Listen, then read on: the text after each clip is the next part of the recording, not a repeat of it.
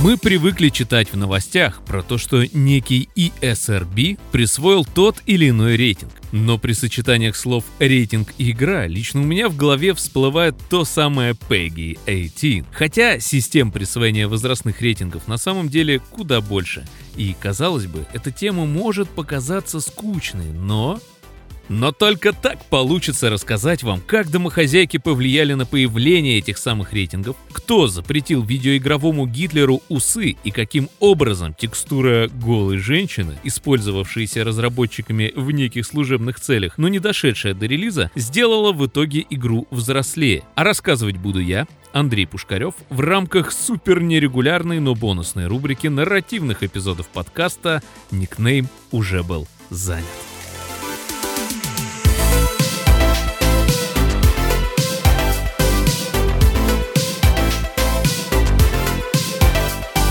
Первопроходцами создания возрастных рейтингов для игр стали японцы.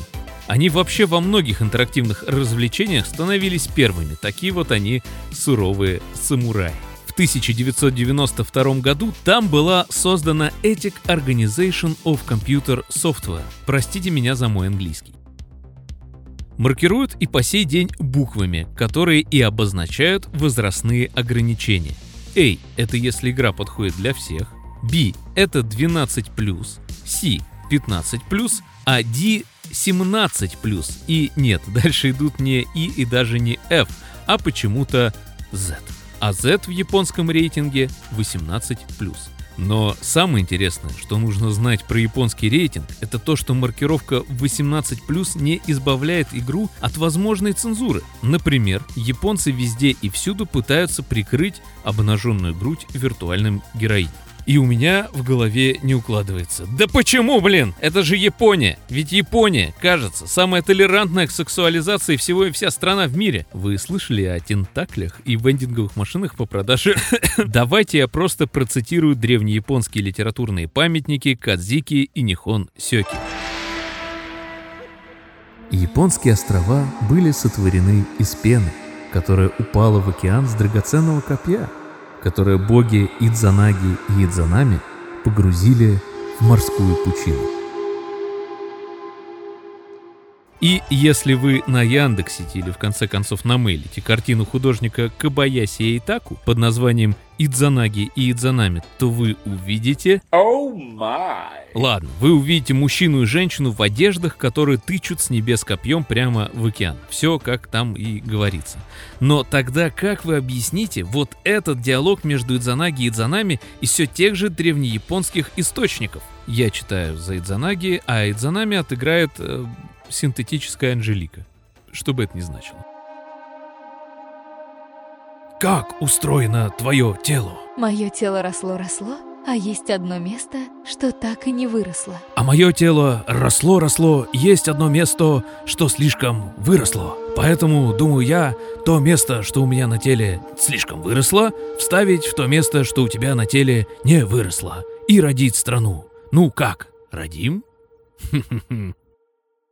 То-то же. Ну, ладно, на самом деле миф все равно красив, хотя там очень много чего-то такого, а мы все-таки говорим о рейтингах. Тем более у японцев, разумеется, есть причины зацензурировать сцены в играх, куда более болезненные. Например, Fallout 3 в квесте «Сила атома». В городе Мегатонна японским игрокам запретили возможность активировать атомную бомбу, а персонаж Мистер Бёрк, который дает этот квест, просто удален. Разработчики каким-то образом догадались назвать эту самую атомную бомбу Фэтмен. Именно так и называлась та бомба, упавшая на Нагасаки и ставшая причиной ужасного преступления против человечества. Кстати, о США... Во второй половине 90-х на расцветающем Западе в релиз выходят игры Doom и Mortal Kombat. Все они привлекают внимание общественности своей кровавостью и жестокостью. Наверное, наибольшую роль сыграл Мартач, или, как его все же называют профессиональные игровые журналисты, Mortal Kombat. И он шокировал, шокировал поколение тех, кто знал об играх только по Пэкману, Донки Конгу и Марио. И думал, что примерно во что-то такое продолжают играть юные не очень геймеры тех лет. Представьте себе, сердобольная домохозяйка, мама чада, Чада, которому только подарили на Рождество приставку, видит по ТВ и журналах рекламу, где показан игровой процесс файтинга. Ну вы знаете, наверняка помните, даже сейчас все смотрится, как бы это сказать, так прям... Да никак не смотрится, если честно. В ролике бегают подростки, собираются в толпу, что-то заряженно кричат, ну битва же грядет, смертельная, на всех экранах страны. И все это перебивается кадрами с геймплеем. Ага, скажете вы, тут и оно, там же в геймплее сплошные кровь, кишки, Дока 2, расчлененка. А вот и нет. Ни одного фаталити и оторванной конечности в рекламе нет. Но призыв к жестокости родители, разумеется, усмотрели. И вот, общественность начала закипать, обращать внимание и на другие шедевры тех лет. И постепенно волнения дошли до Сената, госоргана, схожего с нашим Советом Федерации. Я просто для общего понимания. И тогда строгие, но демократические сенаторы пригрозили расцветающей индустрии. Либо мы возьмемся за вас, либо решите эту проблему сами. Блин, почему я решил, что они так говорят? О, так, в 1994 году и появился рейтинг ESRB, тот, на который обращают внимание, особенно наблюдая за проектами, дата релиза которых часто еще не объявлена геймером. У ESRB тоже буквы, и они вам знакомы. И это значит Everyone для всех возрастов, Everyone 10+, для детей от 10 лет и старше, ну логично, T, Teen для подростков от 13 лет, M, Mature для взрослой аудитории от 17 лет и старше, и AO, Adults Only, для взрослой аудитории от 18 лет, хотя может и от 21 плюс, но почему-то везде пишут 18. Ну ладно. Кстати, первые пару лет продавцы забивали на все эти рейтинги, поэтому купить можно было что угодно. Сейчас в цифровых магазинах ситуация, ну, в целом абсолютно аналогичная. Но зато коммерсанты и тогда, и сейчас снимают с себя таким образом ответственность.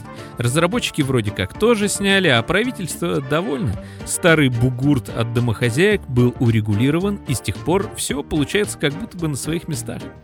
Ну а первой игрой, получившей 18+, стала Joy of Sex, потому что имела сцены эротического характера. Оу, oh май!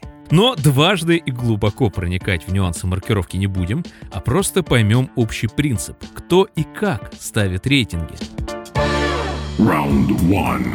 Представьте себе, сидит, значит, комиссия важная такая, состоящая из разных людей, разных профессий, поколений, ну и разных, естественно, социальных слоев. И внимательно изучают все, ну вот прям все сцены из игры. Абсолютно утаивать ничего нельзя. За это можно словить по банхаммеру. И за оценку разработчику придется заплатить от 3000 долларов. Рабочее место с кофе и печеньками комиссии же кто-то должен обеспечивать. Капитализм но логичный. Хотя бывало, что что-то и утаивалось, ну, вроде как случайно. Как, например, случилось с The Elder Scrolls 4 Oblivion. Виноват э, в той ситуации модер, который выжелал сделать раздевающий патч. И что бы вы думали? К своему огромному удивлению, он нашел в файлах игры уже готовую текстуру обнаженного женского тела. Говорят, что использовалась она в служебных целях, но каких не говорят. Представители ESRB узнали об этом и незамедлительно подняли рейтинг игры с T, то есть для игроков от 13 лет, до M, Mature, то есть от 17. Так она и стала взрослее. В общем, разработчикам приходится собирать много букв и цифр по всему миру, чтобы выходить на тот или иной рынок. А то самая пафосная Peggy 18, которая словно песня «У губ твоих конфетный, конфетный вкус».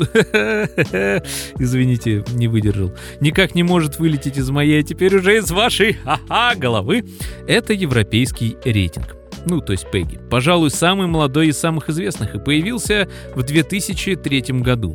Там все просто и привычно нашему российскому глазу ну да, только глазу. 3 плюс, 7 плюс, 12 плюс, 16 плюс и 18 плюс. Ну, почти.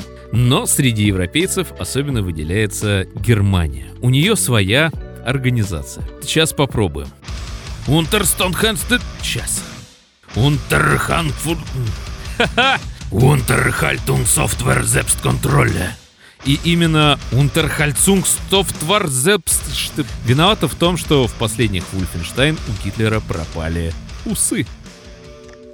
А еще его озвучили более мягко и сдержанно, ну и коллеги Гитлера по захвату мира обращались к нему не иначе, как «мой канцлер».